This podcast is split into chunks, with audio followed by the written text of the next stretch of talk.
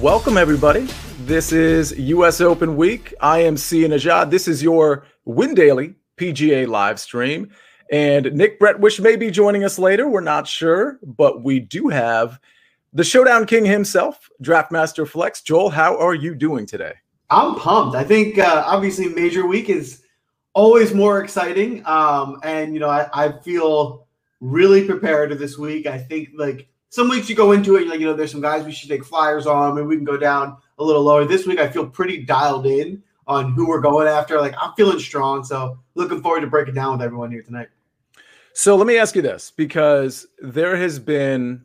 There's been a lot. Oh, by the way, for, for those of you listening, in about, I would say about 20 minutes, we're going to give a month long membership to Win Daily away. And that's not just for our DFS package. I, I, think that's going to be for our sports betting package too, which I don't think a lot of people know about with respect to Win Daily, but um, you should get to know it because these guys are, are genuine pros in the sports betting space. So uh, just hang on tight for that. And then later in the show, after you know 20 minutes, probably towards the end of the show, we're going to give away another membership, another month long sports betting DFS complete package, access to Discord, access to literally everything, optimizer, you name it. So hang tight for that. Um, we're, we're definitely going to get that going. But Joel, I wanted to ask you because I don't want to talk too much about course specifics and course dynamics. We obviously have a long course. It's a par 71. It's 7,600 plus yards most days at least.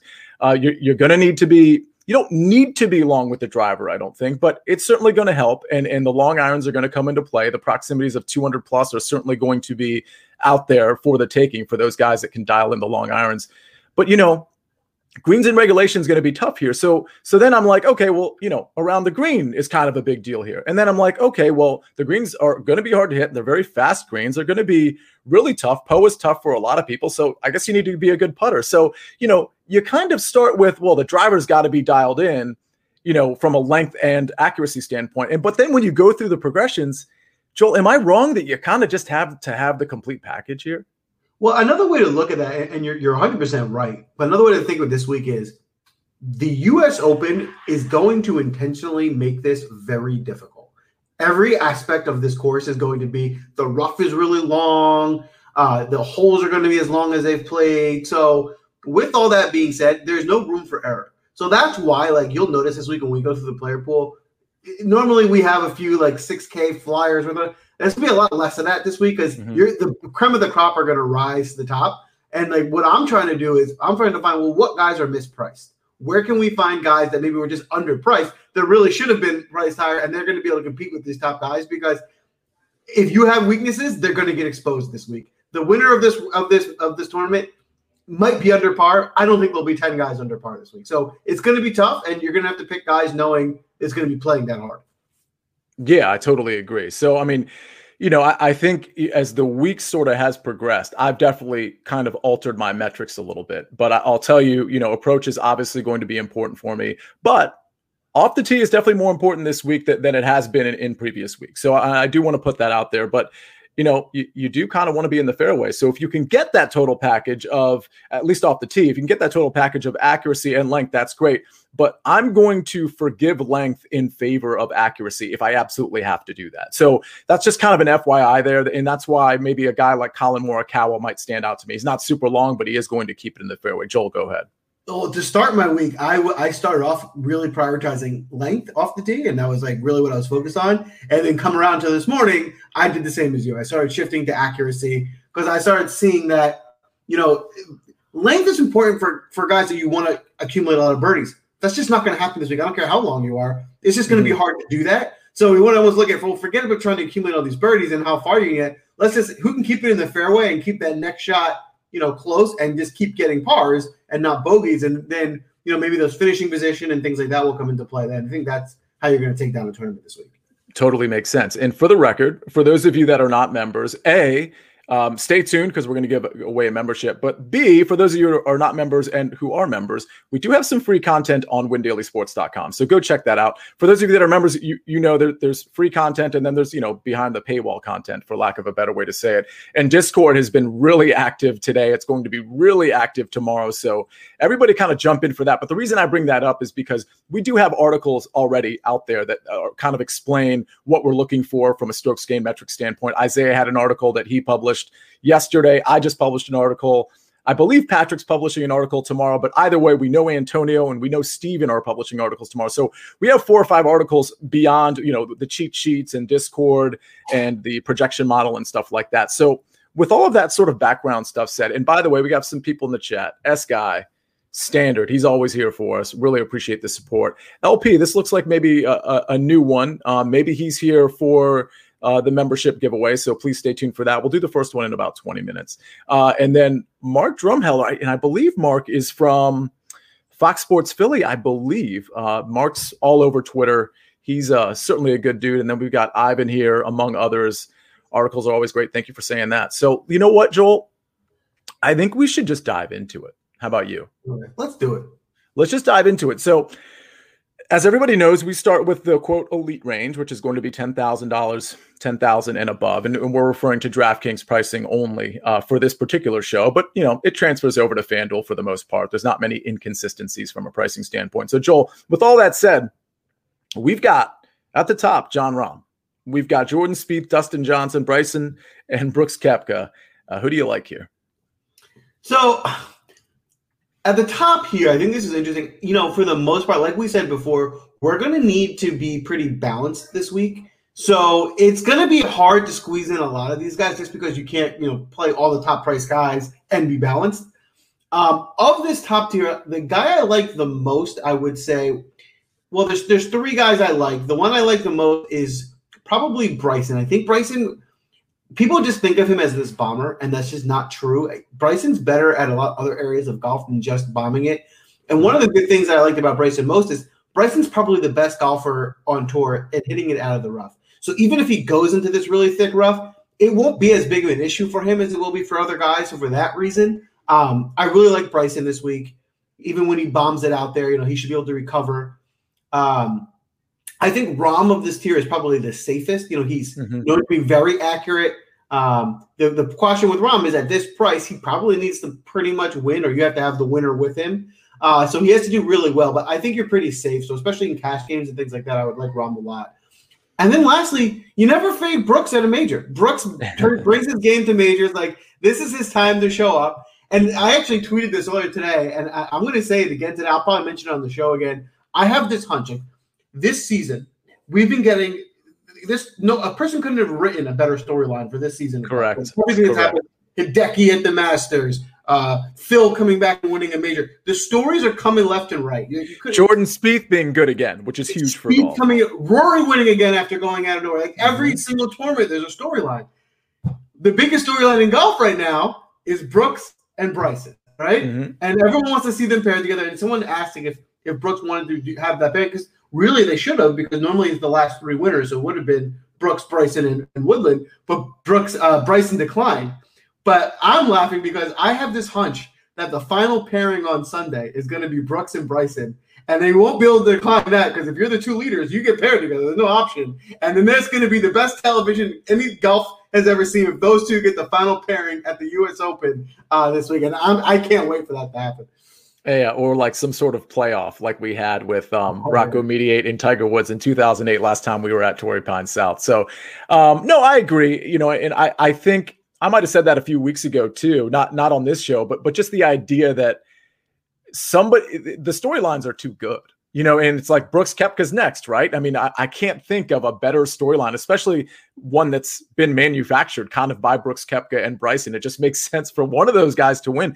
And I got to be honest, I, don't know that you fully convinced me on Bryson, but I haven't been on Bryson at all this week.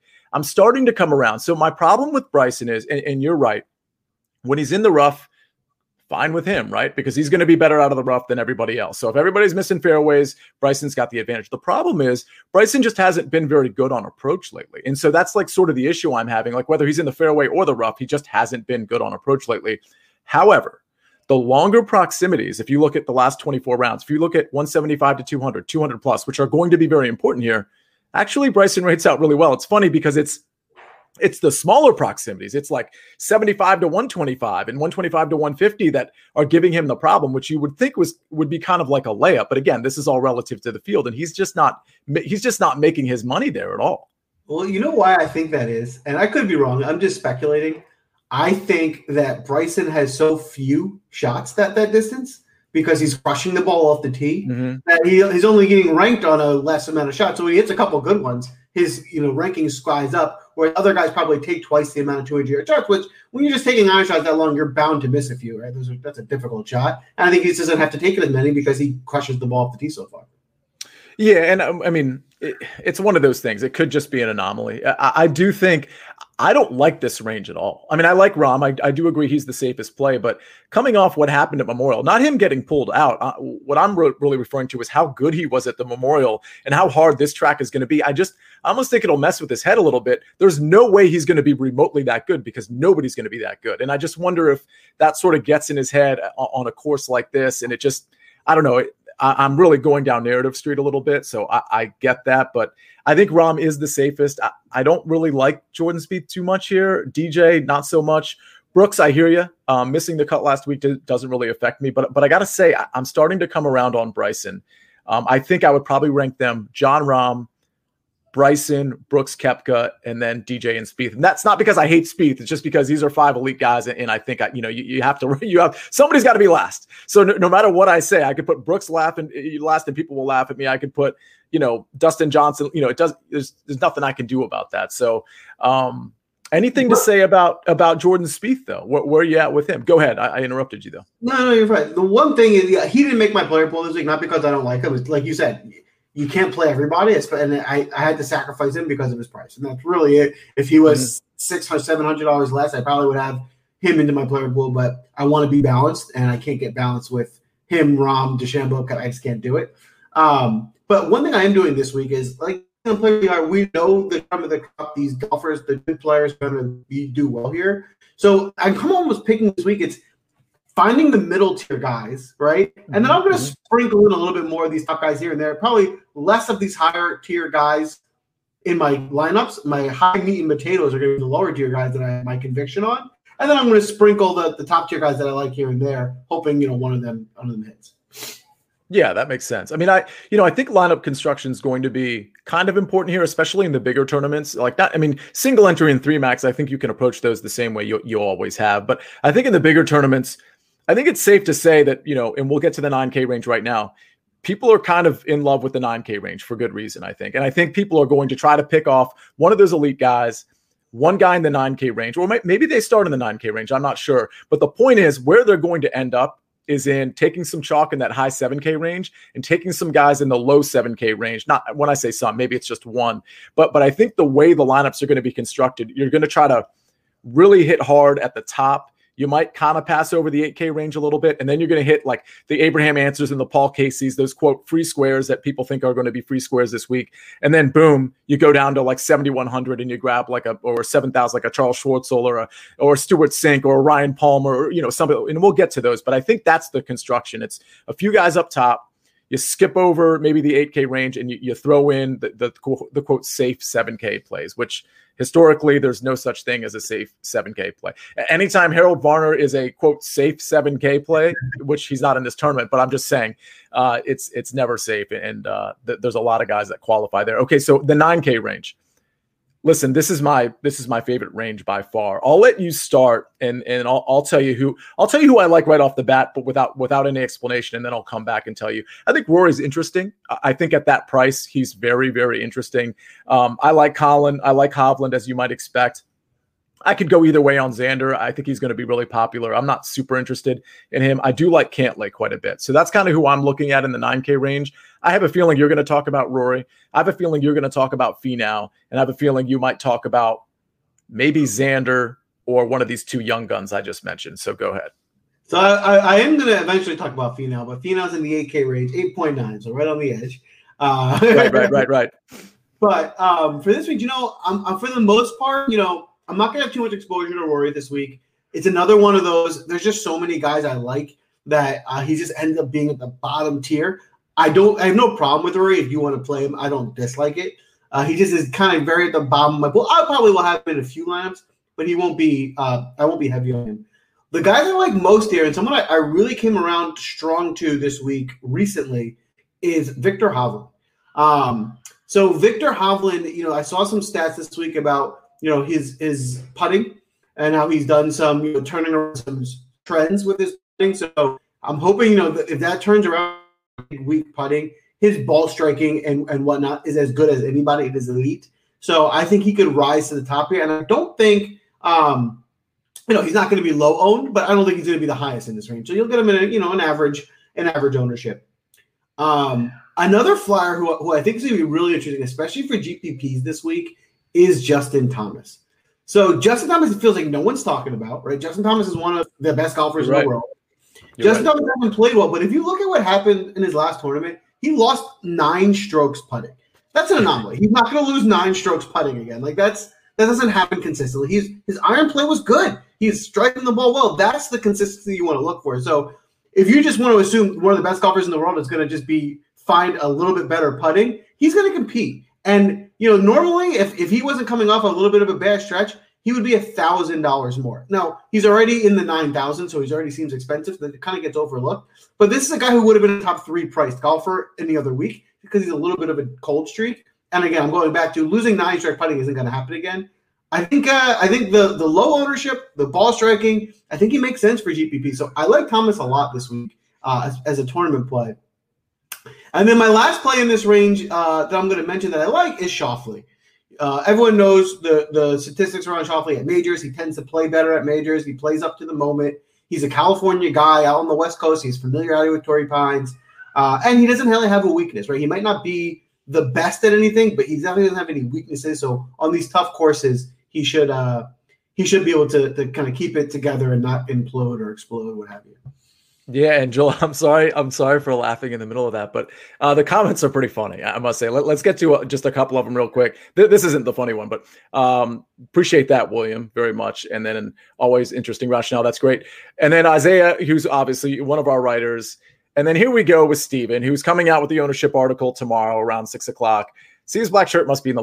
For the record, I haven't worn that black shirt because I it's it's Steven, it's Austin. These guys are always on me. It's been like at least five or six episodes that I haven't worn that. Uh, let's see.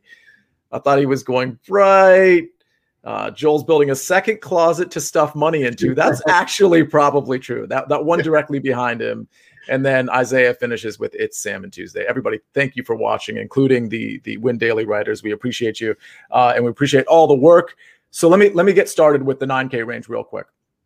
I also love Hovland. Hovland rates out second in my model, which shouldn't be any surprise. He's he's 12th last 24 rounds, 12th off the tee, 13th on approach. His putting is in the top 50, so that's not terrible. Around the green, he just gets better and better. That doesn't mean he's a lead around the green because he's absolutely not, but he's in that top 50-ish range. Um, those longer proximities that we talked about, really good. Top 10 in both. Um, you know, the one worry about Hovland, he, he does sometimes just have the blow up hole. And I'm not, you know, I'm, not just referring to like the one crazy one we remember we remember from like two and a half, three months ago. But th- there are times where Hovland just kind of loses it. I don't know if it's a concentration issue or something else, but you can't not play a guy because of a potential momentary lapse in concentration when you when you're looking at the metrics that I'm looking at. So I absolutely love him. I think that's a great play. Uh, I'm going to be on Collin Morikawa. Um, I probably like Hovland a little bit better, but I am going to be on Collin Morikawa. And I think the only other guy, just Cantlay, his U.S. Open track record really isn't very good. Um, and you know he, he is a West Coast guy. He should be comfortable on POA. His POA metrics don't jump out to me, but he is playing a lot better too. I mean, he won the Memorial. I mean, that's kind of like an air quotes thing because he really came in second place behind your boy Jon Rahm. But Cantlay's in really good form prior to winning prior to winning the Memorial. I hesitate to even say that. Um, I think he was 23rd in the tournament before that, which was actually quite an improvement from where he had been three and four tournaments before that. So I think those are going to be the guys I'm focused on. But I will say this: you're right, Justin Thomas and Rory McIlroy are not getting much attention. In that 9K range, I'm willing to put money on the fact that those two will be the lowest owned guys in the entire 9K range.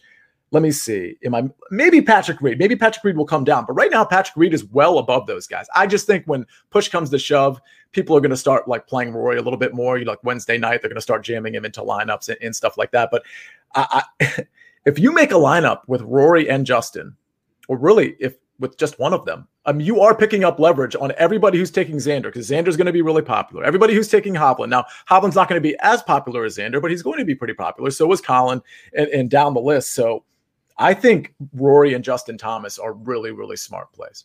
And I'll add to that. I think a lot of people are playing Reed because of his because uh, he won a tournament at this course earlier in the year. Um, but the, because it's, it's two completely, it's going to be like a different course. Um, with the U.S. Open running it, it's going to play completely differently. So I wouldn't even use that as course history because the way they set it up is going to look so and feel so much different. So I think he might be overowned because people are going to see that and just say it's the same course. He won it, or he does really well here. But I think uh, that's a that's a false narrative. Totally agree. Absolutely agree with that. Okay, so let's do the 8K range, and then we'll do one of the giveaways. We'll do one of the um, membership giveaways to Win Daily, month long membership to new members only. Uh, you know, I, I was going to say this too. Like for those of you that are listening that are actually already members to Win Daily, I kind of feel bad. Like, well, why, why don't we have anything for them? Like, so I, I, here's my promise to you, those of you that are listening and thinking that same thing. Within the next month, six weeks or so, I personally, I'm not even going to give this to, to Jason Mizrahi to take on. I'll do it myself. I'll personally do something for you. We'll, we'll, we'll like Win Daily or myself. We'll, we'll, pay for like a ticket, an entry to you know one of the contests, a thirty three dollars single entry, or you know a twenty dollars you know single bullet into the one fifty max or whatever. And we can we can discuss that later um, among uh, Joel and I. But we'll definitely and, and, Nick, but we'll definitely do that for the existing members because you guys obviously um, have been have with us idea. for quite some time. Go ahead. Yeah, for our existing listeners, we mm-hmm. should do a tournament for our listeners only with us in it Mm-hmm. The winner of that tournament will get the prize. If we win, they don't get anything. So you got to beat us. You got to take us. Oh, that's good. Okay, yeah, yeah. We're gonna do that. That's actually a really good idea. I know Pickett, who's in our chat, has been setting up some of those free contests just to see how the subscribers measure up to the uh, to the writers, and uh, they measure up quite well. I think I, I haven't entered one of them yet, but I'm definitely entering this week. So yeah, we can we can set that up or get Pickett to set it up, and we'll we'll just go from there. That's actually a really really good idea. Uh, Joel, 8K range. Before we get to that that membership, you know, I, I'm not necessarily in love with this range which is why previously I said, well, maybe this range gets sort of like hopped over because people are trying to jam in the 9K guys. With that said, I think Tony Finau is interesting. Um, Webb Simpson, I, am normally on him, but he doesn't really seem like a good course fit. And on top of that, he's been dealing with injuries and the flu recently, and I just it doesn't seem like a really good setup for him. Will Zalatoris is real solid. I just don't know if I'm going to be playing him this week. I don't know. I don't know that the upside is there like people think it is with a Will Zalatoris. Now I get to Scotty Scheffler, and, and I start to think, and that's your guy. He, you you were the first person on Scotty Scheffler. I'm talking like a year ago, uh, in terms of like really consistently playing him. I've come around to Scotty Scheffler, and it's really because of the upside. I, I mean, he he really rates out. I mean, he he hits fairways for one. Um, he scores. I mean, this isn't going to be a scoring course, but he scores, and and I just think Scotty is in really really good form, has tremendous upside.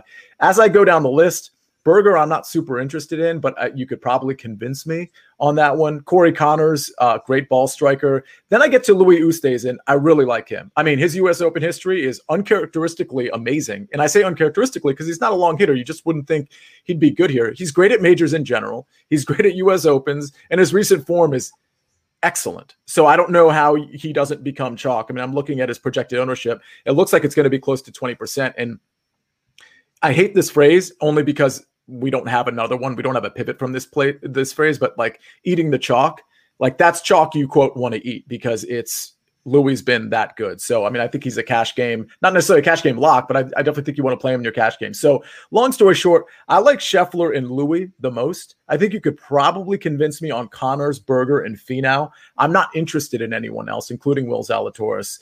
What say you? So I think actually we have a bit of a different take on this. I like this range. I think you can mm-hmm. be balanced. A lot of guys in the 8K range. Again, so one of my strategies this week is just I'm looking for upside. Like everyone knows, I'm playing GPPs. I'm going for the big ticket. So which guys right have the capabilities of playing tournament winning golf? And there are mm-hmm. some guys here that may not be the best course fits, but they have the upside and more upside than I think we're going to find in the 7K range. So I'm going to kind of rip off. I actually like this range quite a bit. So I'm going to ro- roll through it a little bit. Finau, I mean, his his his uh, reputation speaks for itself. He's not probably not going to win the tournament. We know that. But you know, top ten, top five is very much a reality for him. And at this price, you can build balanced rosters doing that. I love. I think someone who's getting very overlooked this week is Hideki.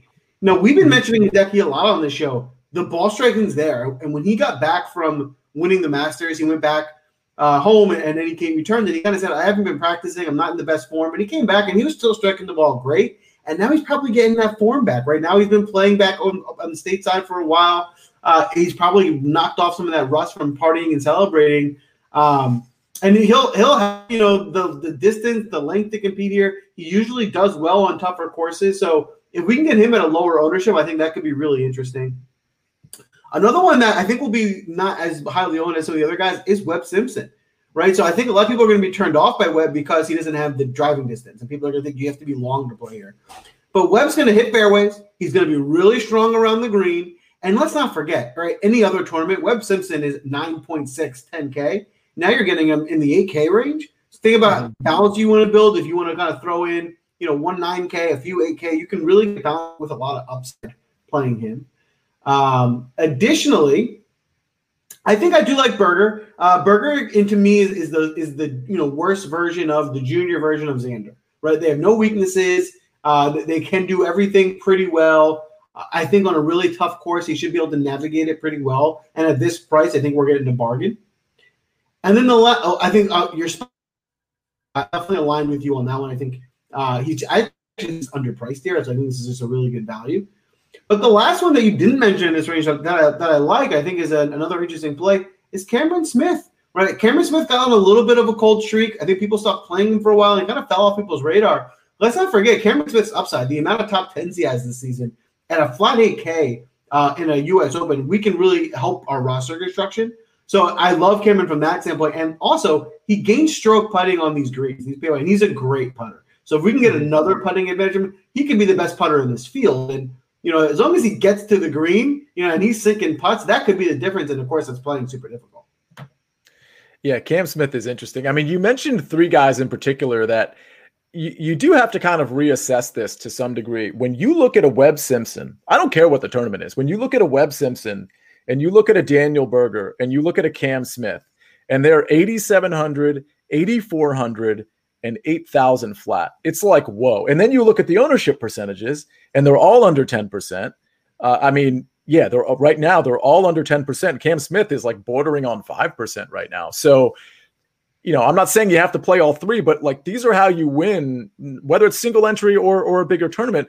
You know, having a, a Webb Simpson or a Berger or a Cam Smith pop off is super realistic and you're getting and you're getting the value you know and so the, the reason i say it like that is because normally we're looking at like a guy at like 7300 be like oh this guy's major leverage not many people even know who this guy is like and, and that guy's like six or eight percent maybe or or you know five percent well you're getting that in the 8k range with guys that are normally like mid 9k sometimes like close to 10k. I mean, Berger when when he was thought of as elite, which wasn't that long ago, you know, was in the high 9ks and Webb's always been there. So Cam Smith never really gets the respect because it feels like smoke and mirrors with him in terms of like how he gets from point A to point Z. But with that said, this is the perfect tournament for him, perhaps, because that short game, to the extent we feel like it's really important, okay, well, enter Cam Smith, enter guys like Louis. Like these guys can navigate these tough courses and get up and down way better than most of these other guys. So that's super interesting. I hadn't even, I mean, I thought about Daniel Berger the most of those three that I just mentioned.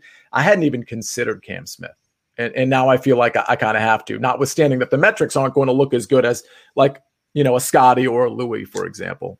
Super interesting. Okay, so let's see. I don't know who's who's in the chat. If you are in, if you are a new member and you are in the chat, first of all, if you're not a new member, and you you get a membership, unfortunately, like the accounting department, like they like immediately know because they try to give a, a new subscription and it's like the same person. So you, you can't do that. So if you're a new member and, and you're still in this chat, I'm going to ask a question and you probably won't know the answer to it, but just say a number anyway. This is going to be closest to the pin.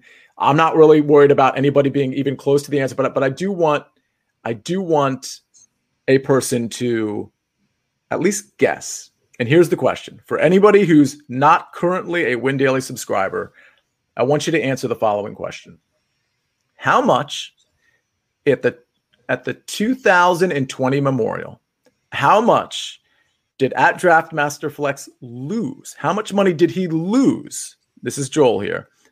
As a result of the two shot penalty that Rahm was assessed on the par 3 16th, how much money did he lose?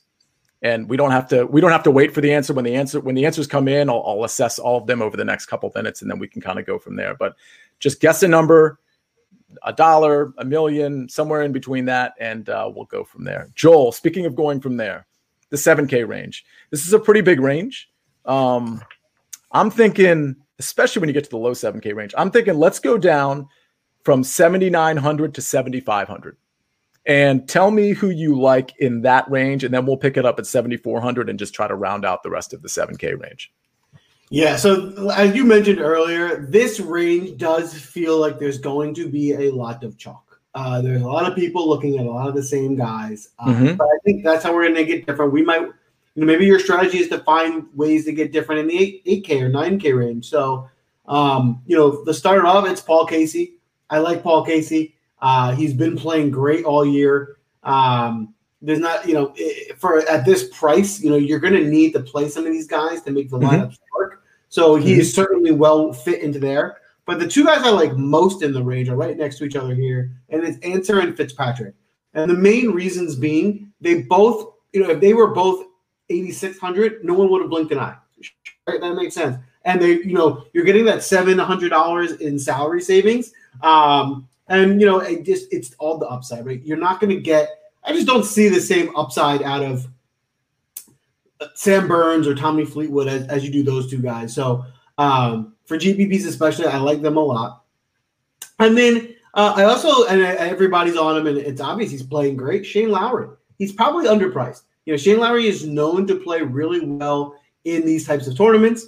Uh, he's known to play well in difficult courses. His current form is outstanding. Uh, he just makes a lot of sense. A lot of people are going to be on him, but at this price, I, I, just I just think he makes a lot of sense. I'm going to be very heavy on him. And the last one in this range, uh, last two in this range, I'm going to mention Jason Kokrak, who you know as of right now, I'm not sure it will end up this way by tomorrow, but as of right now, happens to be the highest owned golfer I have in my rosters. Um, combination of things, right? I, you know, I, like I said earlier, I'm playing heavy this range, and I'm going to disperse the up top guys more. So this mm-hmm. is the range that I'm really trying to attack and say these are the guys that are going to be in the winning lineups. And you know, am I going to be able to pick exactly who's going to win over Brooks, Koepka, and you know JT? I don't know, but I, I think if these guys are in there, I'll have enough mix of those guys to make a difference. Um, and then lastly, another guy that I haven't heard too many people talking about this week, another one I just think it's a misprice, is Joaquin Niemann. Joaquin Niemann is someone who should be pretty uh, safe in terms of distance. Um, he should grade out well. His form isn't the best. He, has been in better form. But at 7,500, this is another guy who could have been in the 8K range. He has that same upside, uh, and we're getting a nice discount on him this week. Yeah, that makes sense. Uh, I get the Niemann thing. I don't think I can come around to him because he just hasn't really put it all together. But again, when you see him at 7,500, it's like, oh, okay. Because if he was 8,100, you'd be like, Oh, that makes sense. 8100 makes sense, even yeah. in this field. So I totally get that. I'll, I'll tell you, I like Casey and Ancer too. I, I don't think I'm going to be on Fitzpatrick in spite of the fact that he plays really well on difficult courses. I, have you know we talked about this in Discord yesterday in the Win Daily PGA Discord. Um, between Casey and Ancer, I actually like Casey a little bit better than Ancer in terms of just the entire rating. I mean, it's funny they come up they come back to back in my model, and, and they're both really high up there in the top ten. But I like what the one problem with Ancer that I see, the proximity from 200 plus is pretty bad. And Casey's is actually really good. And I'm pretty sure, and I'm looking now, yeah, around the green, Ancer is way worse than Casey. So listen, I'll be the first to tell you, I hate the fact that I'm going to be like heavy on Paul Casey. I, have never really been a Paul Casey backer, but he seems to make sense here. And, and his history is really good. Just his U.S. Open history is, is good. Recent history is very good.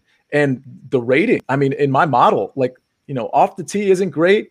You know, the, the three putt avoidance, that could be better. His putting could be a little bit better, but there's really nothing terrible on, on this on these metrics when it comes to Paul Casey. Whereas I can at least find some issues with Ancer that would lead me to believe, well, yeah, it's possible this guy might miss the cut. So, yeah, I, I like them both, but I like Casey better.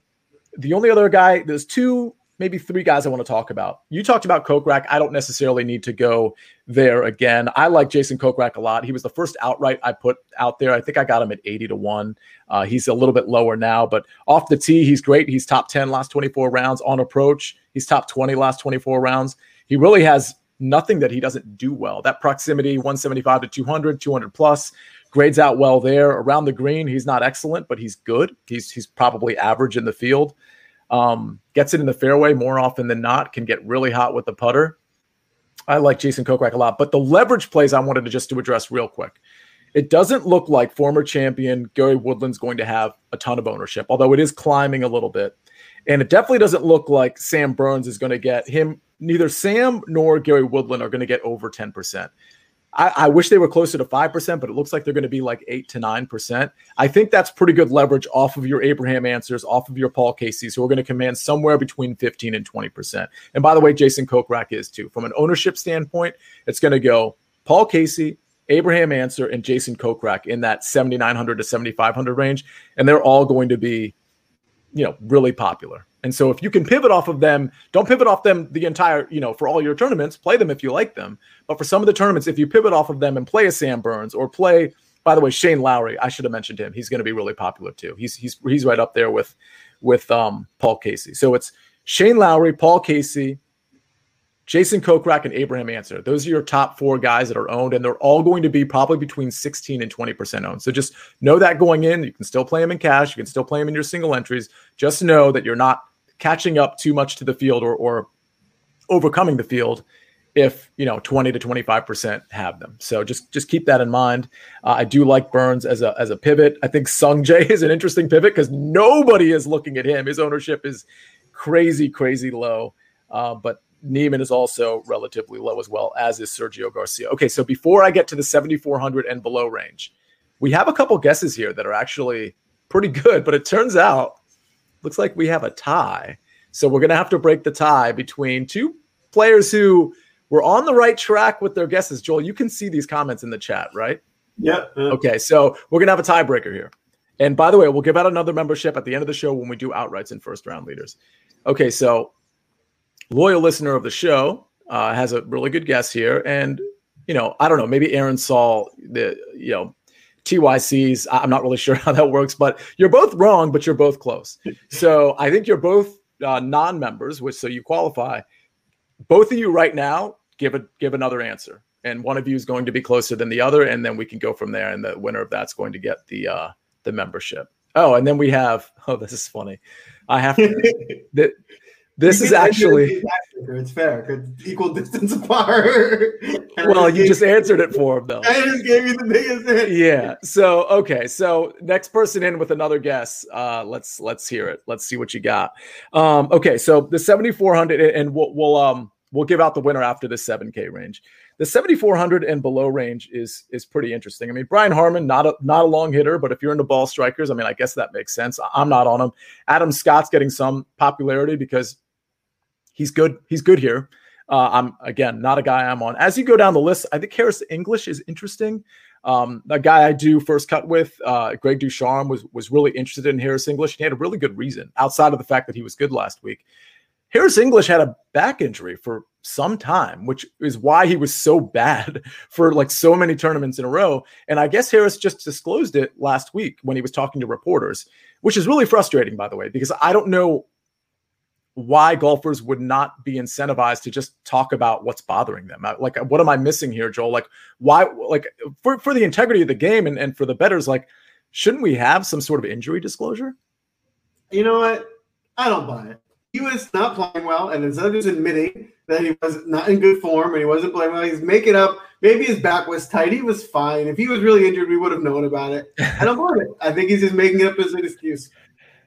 The, but the metrics don't don't me- measure. I mean, it, he he was so bad, and this is a really good ball striker. So I think he's interesting at approximately you know five percent ownership. As I go down the list, I won't talk about too many of these guys. I'm just going to kick it to you. Uh, you know, I think Max Homa is interesting. Garrick Higgo is interesting. He happens to be a long hitter. It's not just that he won last week and he's won a ton on the Euro Tour. He's also a long hitter, which is obviously going to help. The other guys I'm interested in here are Stewart Cink, Charley Hoffman, Ryan Palmer, and Charles Schwartzel. So I'm going to kick it over to you, uh, Joel. Who do you like in this uh, low lower 7K range? So I think this this range is where we get interesting. I, I, I do have some plays down here. This is pr- kind of pretty much where my my my pool ends. I might have one or two guys in the 6K, but that's about it. I actually like Brian Harman a lot. Uh, Brian Harman, I'm, I'm going to play. I think again, it goes back to people are going to be overplaying distance. He doesn't have that distance. We know that, but there's other areas where he really excels. I should do him a lot really well here. He's one of the best around the green players in the game. His current form has been outstanding. I mean, he's been playing great recently. The one tournament he missed the cut, he barely missed it. His ball striking was great. He just missed putts that week, which is not like him. He's a good putter. So I'm gonna really give that to him as an outlier. And the, the kind of driving force that really got me to him this week is he grades out really well on difficult courses. So if we're getting a guy at this low who tends to rise to the occasion on these tough courses, that's what we're going to get this week. I think at this price, he could be a, a nice difference maker for us. Now, as we scroll down during this range, you know, Harris English, I, have been looking at. Um, you know, he was good last week. He's one of those guys that does. He's like a course specialist. There's certain courses where he just really excels. I'm not sure if he's found form or if it was just one of those courses for him that he liked last week. So I'm still I'm still undecided on Harris English. So we'll have to get back to on that one. I, I do like Max Homa. Uh, Max Homa is one of the guys down here that I have a bit of exposure to. Um, Garrick Higgo is, is someone that, that I'm going to go to. I mean, he's proven his upside. He's won a ton on the European tour. He knows he can compete. I just think he, he might be, you know, one of those guys that like maybe he is as good as, you know, Oosthuizen and, and some of those other South Africans who have really, you know, became those big time names. I think he's going to be eventually if he's not yet, but he has been winning a ton this year. So maybe he's just underpriced and we and it was just this is the tournament or the year that we're all finally going to come around to him. Uh, and so, with that being said, I think at this number, I'm just curious of what his final ownership will look like because he did win the last tournament. So, are people going to see that and say at this price that they want to play him, or are people more like he's not one of the big names, he can't compete at tournaments? I don't know. So, I'd like to see what that final number does look like on him. Um, go ahead. No, I was going to say it, it's it's growing um, because I, you know, he is he is in really good form, not just from last week. So he it looks like he's going to be in probably the ten to eleven percent range, is my guess. So that that's not a super high number, but when you're talking about a guy that's seventy two hundred, that's a pretty high number. So Max Homa is also going to be really popular, which is actually really surprising to me. He looks like he's trending towards like 14, 15 percent. The other guys that are commanding a lot of ownership in this low seven K range Charley Hoffman's over 10%, which totally makes sense, right? I mean, he's striking the ball so, so well. The one watch out for Charley Hoffman, if this does become kind of a short game fest, and I understand that's very counterintuitive because we're talking about being long off the tee and, and all and all that stuff. But if if around the green game and putting really factors into it, Charley can have a problem there, uh, especially the last 24 rounds around the green doesn't rate. It's not absolutely tragically awful, but it's not good either. So those are things to keep in mind. But at 7,200, I mean, I, I, certainly like Charley Hoffman. Was there anybody else? Did I cut you off? Was there anybody else you wanted to kind of refer to in this race? Well, yeah, Charley Hoffman was going to go to next. So I agree with you. He's, he's definitely a value at this price. Um, a guy I'll mention is more of a flyer, Branden Grace. Branden Grace has been playing mm-hmm. really well recently. He's been showing really good form. I don't think he'll be very highly owned, so it could be someone that you could use to get different. Uh, but so uh, the two guys down here at the bottom of this range that I like a lot are um, Matt Wallace, who's seen really strong form this season. Uh, we've seen him, you know, really pop in some tournaments at 7,100. It's hard to get him a better value than that. And Carlos Ortiz. Carlos Ortiz is coming mm-hmm. off a, a, round where he's had the best ball striking numbers, you know, probably he's ever had. Um, if he's continuing that form coming into this week, uh, you know, he he should be able to compete. And you know, he's got a good short game and around the green. That that all should be fine for him. You know, he is prone to blowing up. I wouldn't overexpose yourself to him, but I think if you want to find a, a, way to get different at GPPs, he could certainly be one of your flyers. And the last one, as another flyer to throw out there at the bottom of the range, is Ryan Palmer. You know, you know he's a fan of our our show. Is someone we always talk about Ryan Palmer. You know, he's a guy that we've seen have. What was it? Two months ago, he was priced at like 10k, and we were like, what? We can't play Ryan Palmer at 10K. Now, obviously, that was a different tournament than this. It's hard to compare those two things.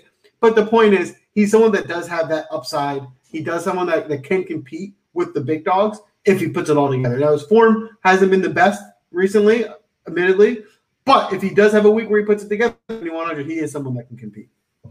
I will say this uh, Eric Kay, friend of the show um, from CBSSports.com, you just missed the Carlos Ortiz take. So uh, I'll, I'll, just wrap it up for you. You literally came in like 10 seconds after he was done with it.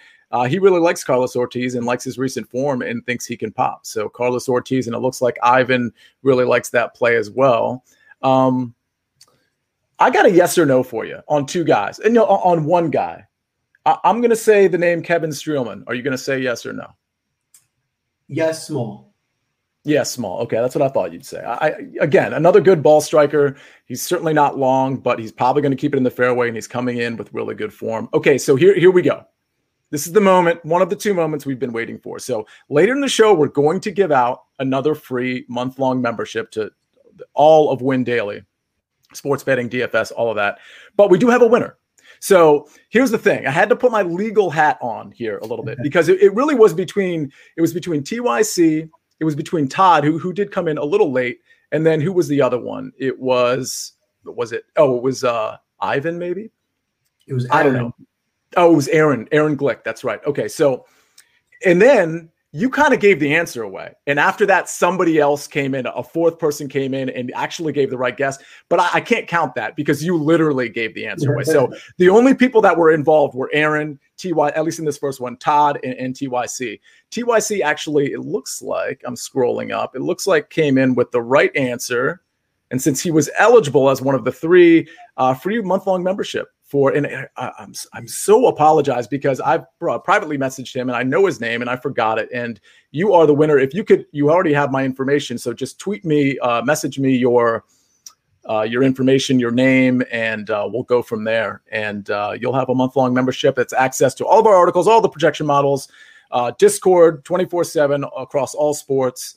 Uh, this is going to be um, a really fun month for you, hopefully, unless unless we crash and burn, right, Joel? Let me get this straight. You listen to our show, you take our picks, you make money, you get a free membership, you get more picks, you make more money. Yeah, that's pretty much the routine. That's uh that's what we're selling, basically.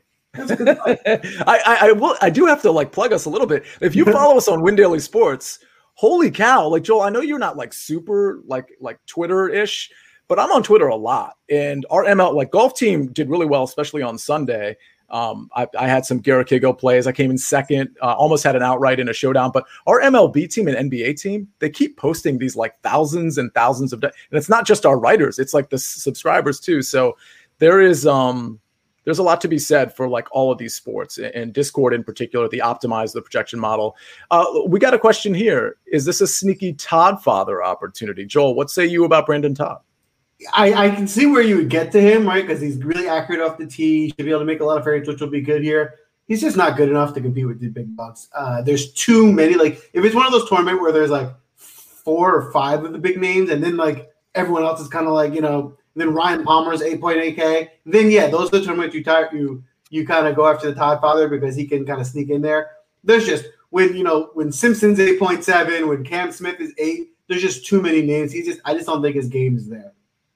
Yeah, I totally agree. He he has like come on lately, but that doesn't like his long irons really aren't going to be that good. They've been horrific the last 24 rounds, but even if you like break it down to the last 12, last eight rounds, 175 to 200, 200 plus, where he's going to need part of that game, he he he literally doesn't have it. Like it's just not gonna it's not gonna happen for him. I would be actually surprised if he makes the cut. Oh, here's another question. Um, what do we know about Wilco? So this is uh, Wilco Nienaber, the South African who did quite well last week. Um, Joel, do you have an opinion on him? Are, are you playing him at all? I do actually. I so that's that's an interesting question. He up until like two hours ago, he was one of the one of the last guys in my player pool. I was playing him, uh, and then I got to my senses and realized that he had a good week in the JV tournament last week with like three good golfers, and he's got 15th place. And for him to compete with this week is going to need to be a miracle. He can bomb it, and even if he's the best driver this week, I still don't think it's going to be enough for him to compete with the rest of this field. So I came off of him as about two hours ago, but early in the week I actually was going to play him because he's one of the biggest bombers. Going to even in this tournament, he, he can kill the ball, but it's just not enough. This is going to play so hard. He, he's going to need more, and I just don't think he has it. Yeah, that's the thing. It, it's the same reason I would never roster like a Cam Champ. It's like, yeah, he can crush the ball, but what what happens after that? And and if you know he doesn't have a lot of PGA Tour stats, but if you look at what he's done on the Euro Tour, just in let's say May and March, one thirty seventh. That's like his finishing place. Ninety fourth. 28th, 64th, 33rd. So this is on the Euro Tour just this year where like the finishing positions are either missed cut or very pedestrian finish. So it's kind of like smoke and mirrors, I think, at the Palmetto, especially with that talent pool versus the talent pool. I'd be actually like kind of shocked if he made the cut. Now, will he be good in a couple years? Maybe, uh, but definitely not right now. I mean, I definitely would rather play a, a Garrick Higgo, that's for sure. I was going to say with Higgo, we're hesitant because we're like, well, who is he playing? Is this real in this field? And like Higgo has been the best player on that tour, and then he came here and won a tournament, and we're still like, is it real? Should we do it? With him, it's like he had one decent week in a bad tournament, here, and it was like barely top fifteen. It wasn't winning it. So it's like I just if you're if you're not if you're gonna play Wilco, then you should be fully sold on Higgo. You know what's funny is is Eric I happen to know is in a live draft right now. And so he probably has just uh, like he's he's at towards the end of the rope and he probably just has like a few guys that he can really choose from. So that's why the Todd father and Wilco is very selfish of him to just hijack the show like that. Uh, but uh, we always uh, we always appreciate guys like Eric jumping in uh, very much so. So let's get to the 6K range, Joel. Uh, there's not much listen, this is not the tournament to dive into the 6K range. I don't know. I don't care if it's a single entry or if it's 150 max. This isn't where you want to swim. However, there are some fish in the sea, if you will. And there's at least a few guys that I would consider. But before I say who those are, oh, by the way, for like we, we know we have the membership for TYC. We're giving out another membership. And once we get to the outrights and first round leaders, which is probably in like five or six minutes. So hang tight. This is going to be again for new members, not existing members. We're doing something different for existing members in a few weeks.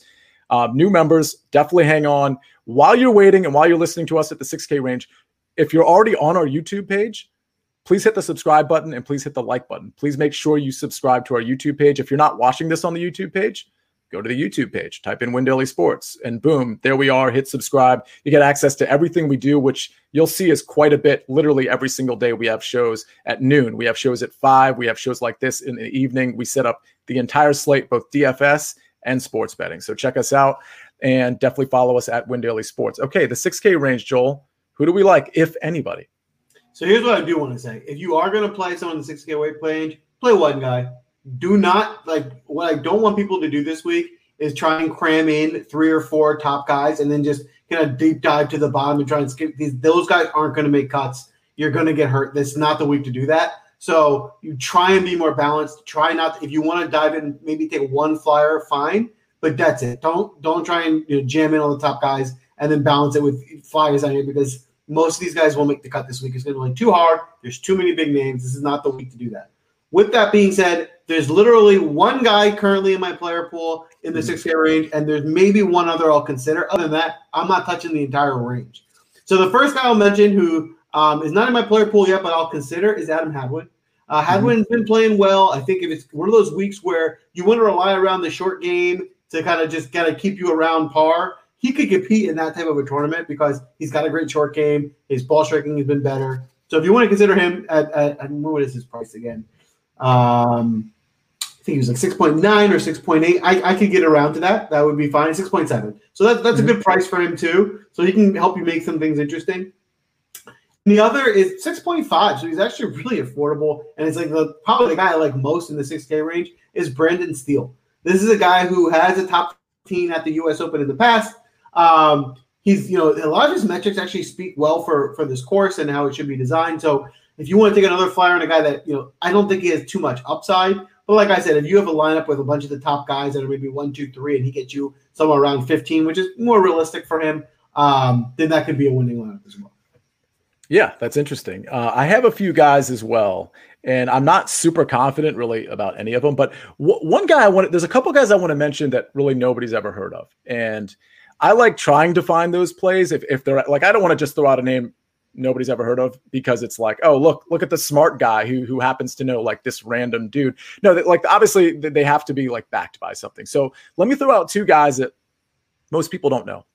Cameron Young Cameron Young is a golfer on the Korn Ferry Tour, which, for the record, the Korn Ferry Tour, the margins between the best guys in the Korn Ferry Tour and some of the average to, to below average guys on the PGA Tour, those margins are smaller than you think. Cam Young in May won back to back Korn Ferry Tour tournaments. So we're talking literally a month ago. He didn't win just he didn't just win one tournament. He won the tournament right after that one tournament. And there is something to be said, just like what we talked about with Garrick Higgo, who won two European Tour tournaments just a couple months ago. And we're like, wow, that's pretty impressive. Like just to be able to close two tournaments, that's impressive. Well, Cam Young's doing that on the Korn Ferry Tour, which is just as impressive. So this is a guy that's in the 6K range and has legitimate upside and has the legitimate ability to play well on Saturday and Sunday. What we know about these 6K guys is you know, sometimes we celebrate them making the cut Friday night, and then it's like plus five on Saturday, and then it's plus 11 on Sunday or something crazy. And it's like, wow, I actually would have been better off with a five out of six because they, they literally just had bogeys and and pars and they they almost made me no points. So you, you want guys that at least have the ability to close. So I transitioned from Cam Young to Richard Bland. By the way, Cam Young 6,800. Uh, Richard Bland, I, I, believe, is also 6,800. Um, maybe he's 6,600.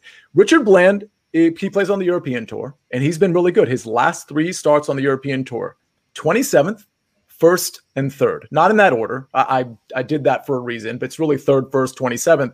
But the point is, he's been really, really good. And this is a guy on the European tour. It's a different talent level. But again, a guy that can close, a guy that can top five there, I assume can make a cut and continue to score points on a Saturday and Sunday. So I think that's a guy that at least had, because that's what you're looking for. You're looking for upside and the ability to play well on Saturday and Sunday. And these guys can absolutely do that. I will say this about Cameron Young, though. Speaking of closing, he played two tournaments in June as well, and he didn't finish so well. Um, I believe he made the cut in both, but his Sundays were really bad in both. But the other three days were really good. So it was just two blow up rounds, and he ended up finishing really poorly. But the point is, that's four cuts in a row he made on the Korn Ferry Tour, and two of those four cuts he made the he uh he won the tournament outright. The last couple guys I'll mention, I don't want to go too deep into them.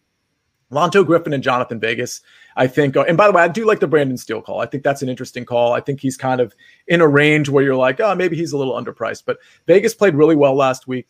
He can hammer it off the tee, which is great. The problem is his short game is kind of hilarious sometimes, and that really could get him into trouble here. So putter around the green. It's not going to be great unless he just happens to be having a good day. But I do think there's some upside, but a tremendous amount of volatility with Jhonattan Vegas.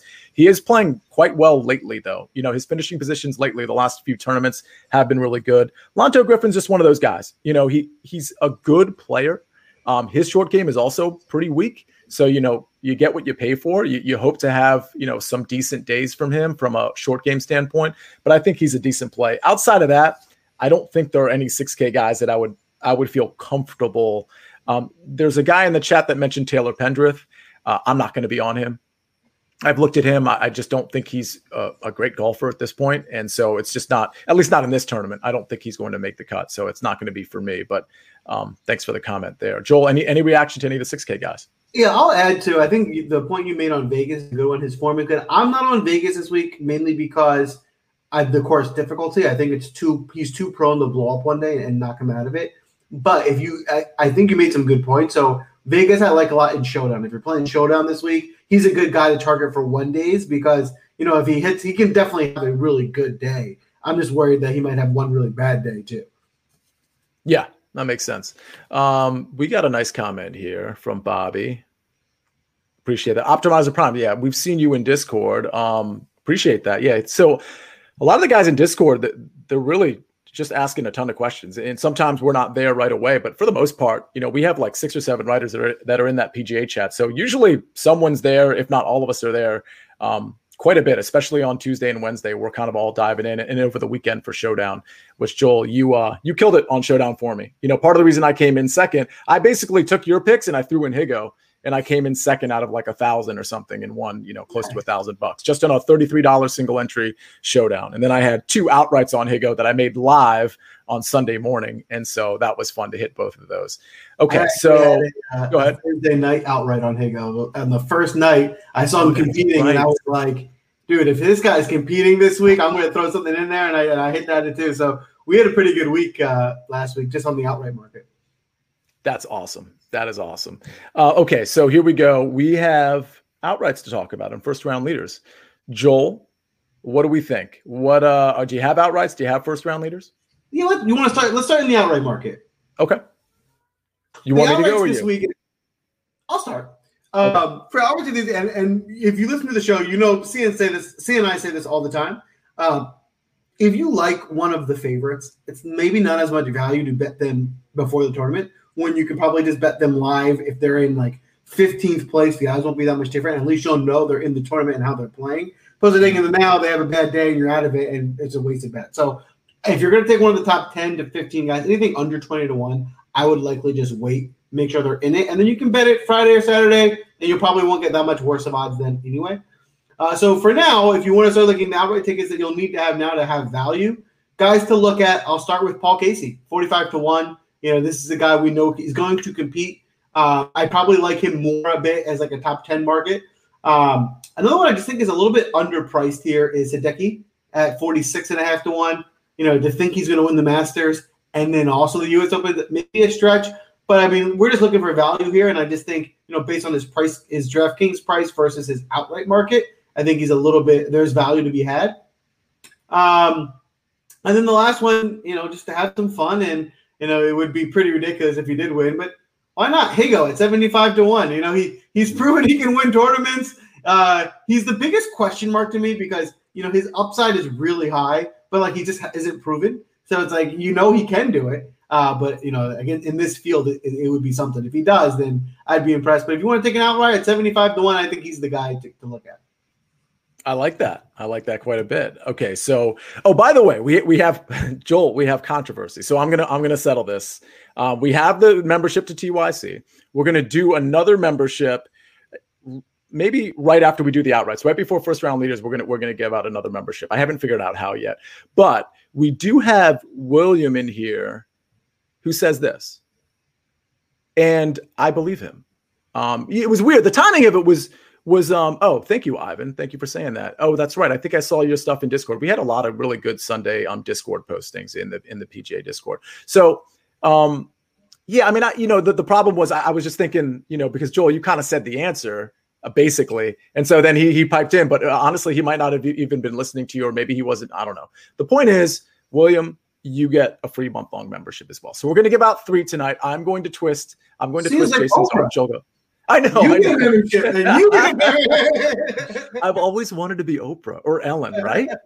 Um, yeah. So yeah, William, you're in, uh, and thank you for watching our free content, and thank you for hopefully you've already been a subscriber to uh, our YouTube page, but please do that if you haven't already. So we've got two memberships that we just gave out. We're going to give out a third in a few minutes, and well, see, Stephen, that's actually not totally true. Joel kind of answered the question. He didn't actually say the number, but he actually kind of did say the number. It doesn't matter. It's a moot point. I am a lawyer. I am counsel for Win Daily. I can make these things happen. Don't worry. Uh, we got two and we got a third coming out. And William, I totally believe you. And thank you for being such a loyal listener. That is super, super awesome and my outrights before I get to our first round leaders. So I hate giving short outrights. I hate it. But I'm going to give you a couple short ish outrights because this is a tournament where an elite player is probably going to win. Okay. So Patrick Cantlay at 22 to 1. It's a bad number. Okay. I, I think you can get that. I know people say shop for your lines. Like not everybody has access to every sports book. So it's kind of like shop for your lines if you can. But if 22 to 1 isn't a great number, I think I got it at 28 to 1 or 26 to 1. That's a much better number for Patrick Cantlay. If you can get Cantlay in the 25 ish to 1 range, you're good to go. I think that's a good number for a guy that is really turning it on. Collin Morikawa at 25 ish to 1. I think it's 25 to 1 on DraftKings. Should be somewhere in that range. Such a good ball striker. I don't care if he's short. If the putter is hot, which it was last tournament, then you're looking at something a guy that's going to be there on Sunday afternoon. Then we get to the, the slightly longer odds. Scotty Scheffler on DraftKings for some reason is 35 to 1. That's way too short, but if you can find him in the 40 to 45 to 1 range, I really like Scotty Scheffler. That outright number speaks to potentially how much people like Scotty Scheffler, including sharps around the industry, because I'm pretty sure that did not open at 35 to 1 on DraftKings. So keep that in mind. I think the upside for Scotty Scheffler is really spelling itself out with that, out, with that outright number. I'll give you three more. Jason Kokrak at 55 to 1. He was my outright pick when the lines first came out, and I, I'm pretty sure I got him at 70 to 1, maybe even 80 to 1. So that number has really gone down. Great ball striker, great putter. And I'll give you two long shots. Charley Hoffman at 90 to 1 and Kevin Streelman at 110 to 1. Do I think Streelman can win the tournament? Not really. I just wanted to pick 110 to one guy. I do you think Charley Hoffman has an outside shot. He's striking the ball that well, and if the short game comes around, it comes around. Um, that's what six outrights, five of which I actually kind of believe in. I think are are worthy. Streelman, you know, pr- probably not. So, well, how do we, Joel? How do we give out the uh, the third a free month long membership? How Ooh. do we do it? Oh, that's a good question. Um, do you want to give like a trivia question? So I have like a related trivia question to the first question. Well, we could make it. Well, we could do that, or we could make it kind of fun. Like we we talked about movies in the original post. We could. You have maybe maybe you want to maybe maybe we want to put out there you know, name put put in put in there like your your favorite line from a sports movie or a quote or something, and whoever whichever one we really like, we'll go ahead and just award a membership to that. I like it. Whichever one makes us feel good or like we, we recall a movie. If any of you have a line from actually it doesn't even have to be a sports movie. For those of you that are potential incoming new members, just type it type in a, a really you you can even use the one you put on Twitter. Just put a movie quote in there and we'll after we give out the first round leaders, we'll look to see what we have and uh, we'll just pick one. So I know that's super random, but I hadn't thought of how we were going to give a second. so this happens to be a third. But okay, so first round leaders, Joel, what do you got? All right. So I'm going to start off my favorite. Actually, I'm going to save this one for last. So a few just just to throw out there. First one, Sam Burns, mainly just because of the number. He's, he's been in good form, but at 80 to 1, it, it seems like a misprice. He should probably be closer to the 61 range. So getting that extra 20 points to me it seems like a good value. He is good enough to get you a one round leader, probably not to win the tournament, but for first round at 80 to 1, I like that number. I also really like Carlos Ortiz, another guy we already like this week. Uh, I think he's one of those guys that does well in first rounds. He's likely to be a, a showdown play. Also, you know, have one of those. You know, he can go really low in, one round. He's also eighty to one. My favorite first round leader play, though, and you know, just everyone knows this, but I'm going to repeat. First round leader is bet to take Jon Rahm. Right? You don't take a ten to one shot in the first round. Leader. That's just not fun. The point of this is that have some fun long line. So that's why I'm, I'm, going down here in this range to find the fun. But also in this tournament, I don't think you're, you're going to be able to go after you know Martin Laird because I just don't think he's going to be able to compete in this field. So we want to make it realistic too. My favorite play is Stewart Cink.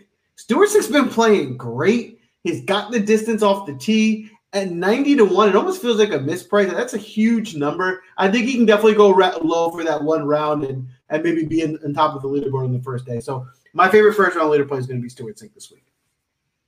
I like that. You know, it's funny. He is always 90 to 1.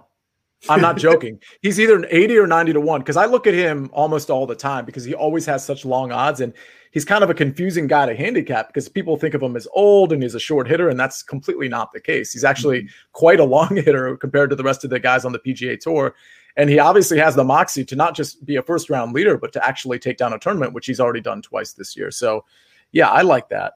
I'm I'm going to give you let's see. I'm going to give you six first round leaders. Well, one of them Joel already gave. It was Sam Burns, eighty to one. Okay. I mean, Sam Burns can get hot. We all, I mean, that's that's not a mystery to anybody. He's he has some weaknesses potentially on this course, uh, particularly with the short game and the around the green game. But the guy can strike it. When he's striking it, around the green game doesn't matter, does it? Because he's he's sitting there on the green from from eight to ten feet away. So I like that at, at eighty to one.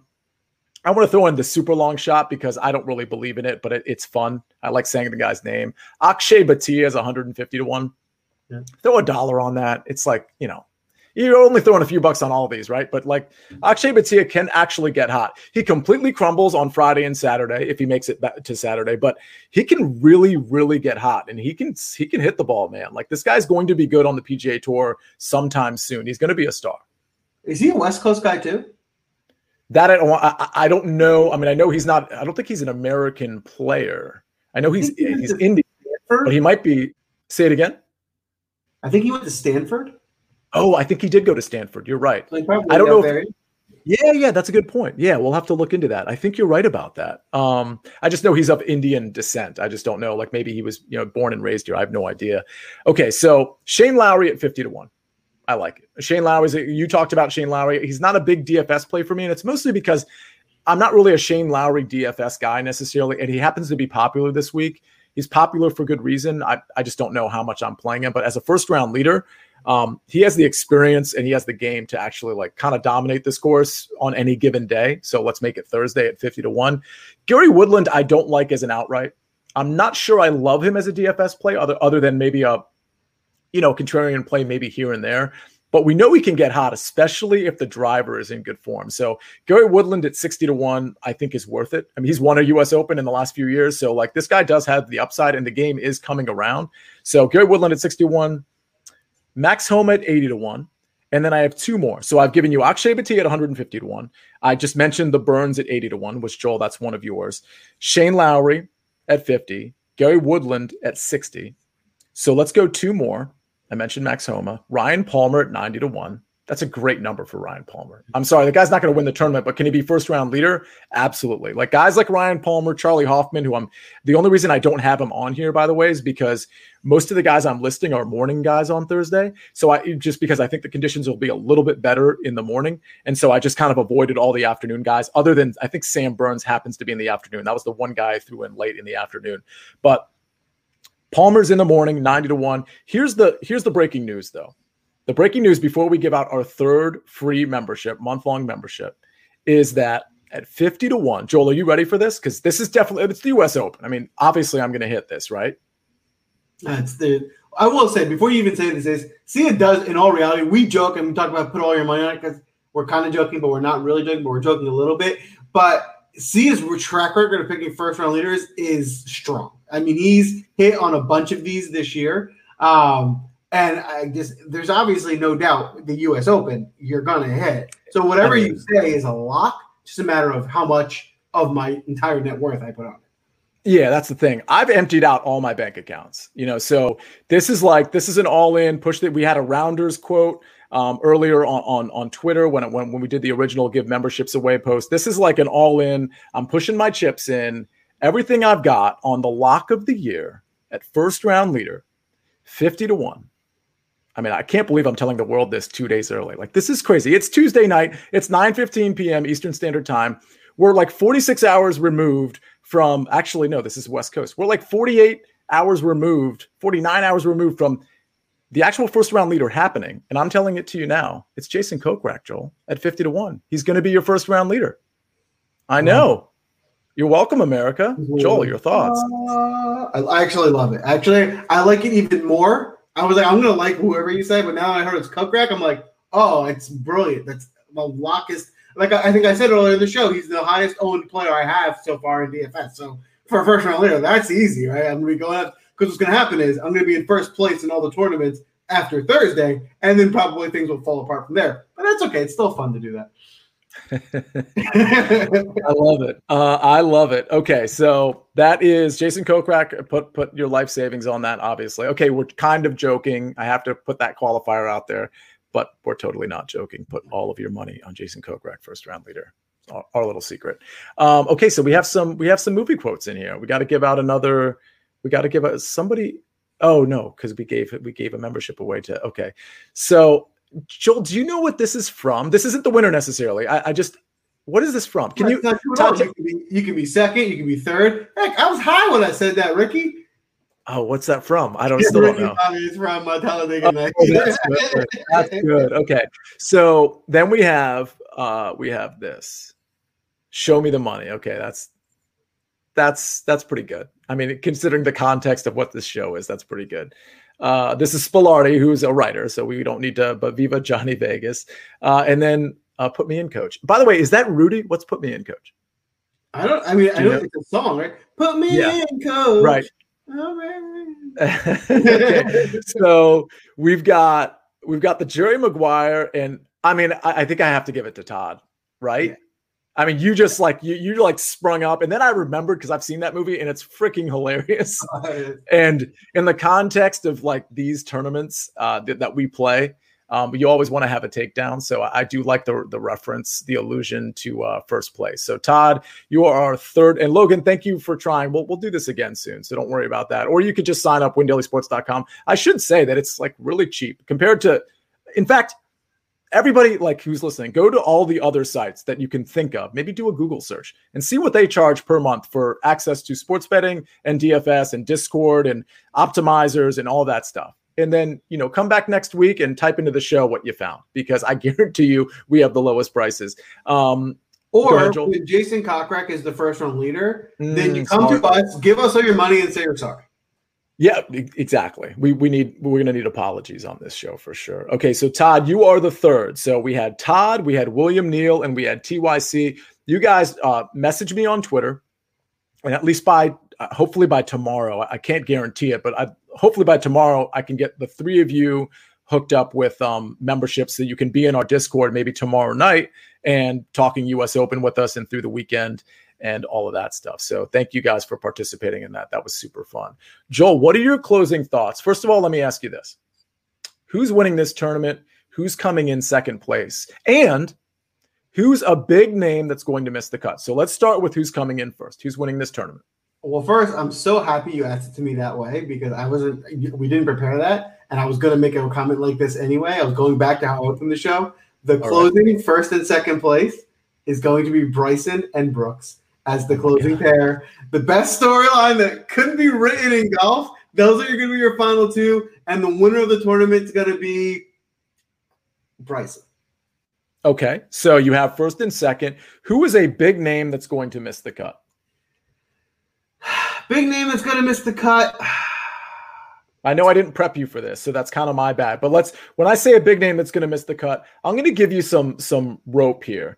I'm going to say 80 8300 and above. Who's a name that's going to miss the cut? Oh, you give me that much rope? That is a lot. I'm going to give you that much rope. That I can that I can work with. So at 8300 above, the miss cut is going to be I'm going to have a I have a pretty much of a surprising Nah, I'm lost yet. I'm gonna go Will Zalatoris. Miscut. Oh my god, that's literally what I was gonna say. I swear, mm-hmm. Will Zalatoris was gonna be my MC guy. It's just a feeling I have. I, I, I mean, obviously the metrics are there. The finishing positions aren't great. Like I'm, I'm with that. We don't need to go down that road in terms of why we think that. But I'm telling you, I was looking at the list and I was like, I'm thinking Will Zalatoris. I was shocked you said that. Sorry. The okay, so surprising one that I thought about mentioning that I don't actually think we'll miss a guy. I just don't think he's going to do as well as he's getting expected this week, and it's Collin Morikawa. I don't love him this week. I just okay. something's telling me it's not his week. Uh, so uh, I'm a little bit down on Morikawa. Well, Joel, that's super unfortunate for you because my answer to who is going to win this tournament is none other than my boy, Collin Morikawa. But wow. here's the cool part. You thought you had a good storyline with Bryson, Brooks, Bryson wins. Okay, I'll admit it's a good storyline. It's kind of tired at this point, but it is what golf needs and wants. They don't even need it anymore. After Phil won, everything else is like icing on the cake. But here's a storyline for you that I just thought of. Collin Morikawa wins the US Open in a playoff playoffs with Patrick Cantlay. Remember, at the Memorial was Patrick Cantlay who beat out Collin Morikawa in a playoff. The roles will be reversed. Two elite golfers get into a playoff again, but this time Collin Morikawa sinks the putt and Cantlay misses the putt. How do we feel about that? I like it, but I do just want to clarify: was were you making the playoffs that reference when you said it in the pitched voice? I was kind of trying, like that was one of those like I don't know that I want to go full bore and give it 100% effort. So I'm going to give it like a 40% effort, and people will kind of know that I was trying to say that, but I wasn't really trying to say yeah. that because I didn't want to embarrass myself. So you kind of like, you go like half tilt there. It did so come at least that's you did it perfectly. You nailed it. Yeah, it's kind of like saving face without saving face at all. Did, did you want to give it a shot though? It kind of sounded like you're like the pro at playoffs. I mean, I, I gave it. I the what I gave is about the best I got. I think I, I think I've embarrassed myself enough for one evening, so I think we'll we'll cut it off there. I um on the first cut a couple weeks ago, we were talking about uh, Kyle Stanley when he was priced uh, 6,200 and how ridiculous that was. And Greg DuCharme was making the point that this guy like had just in that very tournament had just lost in a playoff like one or two years before. And Now he's 6,200 coming in good form. And he kept saying the word playoffs and he said it just like Jim Mora. I posted the clip on Twitter, on my Instagram too. By the way, for those of you that are on Instagram, uh, Joel, are you on Instagram? What's your tag on that? Yeah, so this is going to be surprising. It's Draft Master Flex. Oh, that is very surprising, sir. So mine is at Sia Nejad Sports. I don't put a lot on there, but the things I do put on there are actually kind of catchy and funny. And that clip I'm referring to, please, everybody who's on Instagram, go check it out because it's. I happen to think it's funny. I think it's the last clip I posted, which was like a week and a half ago. Joel, have you seen that clip? Uh, I don't think I've seen that. I got. I got to check it out. Go check it out. Um, and check out the first cut. That's. I mean, I think most of you listening probably have that in your in your rotation. The first cut uh, not just when I'm on. Uh, they do it literally every single day. They have a first cut show, and they've got such good guests on there and uh, the, a good panel on there. So, uh, Joel, I think that's it. So I have Collin Morikawa winning it. I have Cantlay coming in second, and I have Will Zalatoris missing the cut. We're going to win all of our GPP tournaments. We're going to double up in all our cash games, right? And we're going to hit our outrights and our first round leaders because, I mean, I'm not saying that's what we do, but that's what we're going to do this weekend, right, Joel? I mean, I'll just say this way You guys make money this week. You come back. You'll make money again next week. We're just giving you the picks. All you gotta do is play them, and you make money. it's it's that easy, uh, kind of sometimes. Uh, it was it was that easy on Sunday. This just a few days ago it was that easy. So why can't it be that easy on Thursday, Friday, Saturday, Sunday of this week? Just Simple. saying. Uh, everybody, thanks for watching the show. Um, the chat, thanks for being super active. We will get you those free memberships. Uh, I'll try to get those, um, get you registered for all of that in the next 24 hours. Um, try to get me that stuff tonight, and I can pass it on, and and we can go from there. Um, by the way, get to get to me on Twitter. That's going to be the easiest, easiest way at Sia Nejad. For those of you still listening, follow us on YouTube, Win Daily Sports. Follow us at Win Daily Sports on Twitter. Follow us on Instagram. And you can check out actually tomorrow. We'll be back. Maybe and Joel won't, but Mike North, who you should know, is going to be on with John Jansen at 12 o'clock Eastern Standard Time. They're on every single day at 12 o'clock noon for 20 minutes, basically just talking and then giving out picks. It's a 20 minute quick hitter show. It's on our YouTube channel. It's on at Win Daily Sports. It's a really good show and it really sets up the day from a betting and a DFS standpoint. And then, of course, we have more shows throughout the day that are on that YouTube channel. So, Joel, any final thoughts? Guys, good luck this week. Uh, keep in mind as you're doing your final roster building, I think one thing to really keep top of mind this is not going to play like your typical course. The scores are going to be poor it's going to be hard to get low. It's not. It's not going to be a birdie fest. So know that when you're picking guys, and uh, and let's make some money. One last thing, and I probably should have led the show with this. This tournament is top 60 in ties, 6 0. It's not top 65 in ties. So that's even, it's, if you have a five out of six lineup, like this is going to be a tournament where like things are going to get turned upside down a little bit, not just because of the top 60 in ties, because it's a really hard course and some good players are going to fall by the wayside real, real quick and probably going to be in give up mode on Friday. With that in mind, if you have a five out of six lineup, believe me when I tell you it is going to be very live, especially since the scoring on Saturday and Sunday is not going to be very good. It's not going to be good any of the days, but particularly on Saturday and Sunday when these guys who have a six out of six are celebrating and they're like, oh, I'm like, I'm good. I'm definitely going to cash. Well, Probably, but your six out of six might not be better than the five out of six. And frankly, it might not be better than the four out of six if the four out of six has four guys that are in the top 10, top 12, top 15. The reason I mention that, other than the obvious reasons, is finishing position really matters here. So if you think you have a golfer that can close and a golfer that is going to climb the board, I mean, uh, I'm, I'm starting to think of guys like Daniel Berger, who like, kind of like you know they typically are kind of okay on on Friday and Saturday, and all of a sudden they're in the top ten on Sunday somehow. So those guys that can close and get those finishing position points, that's going to matter in this tournament more than any other tournament. I couldn't agree with you more, for sure, definitely. And who's got a favorite movie quote? I, I, I don't know if that's to to me or you, uh, but anyway, the point is, oh, I have one. I have one. You don't need to wear a patch on your arm to have honor. Uh, that's from the movie A Few Good Men. And contextually, that's not going to mean anything unless you're watching the movie. But Joel, you have homework to do. So uh, we're going to end this broadcast so that you can go watch A Few Good Men right now because it's one of the top five movies of all time. I stand by that. I will fight anybody who says otherwise. That's our show. That's the Win Daily PGA live stream. Good luck at the U.S. Open. We're going to see you next Tuesday, as we always do, 8 o'clock Eastern Standard Time. Until then, enjoy, enjoy all the content that Win Daily Sports has to offer, both on the website at windailysports.com, on the YouTube channel, and everywhere else we're at. See ya. Sports.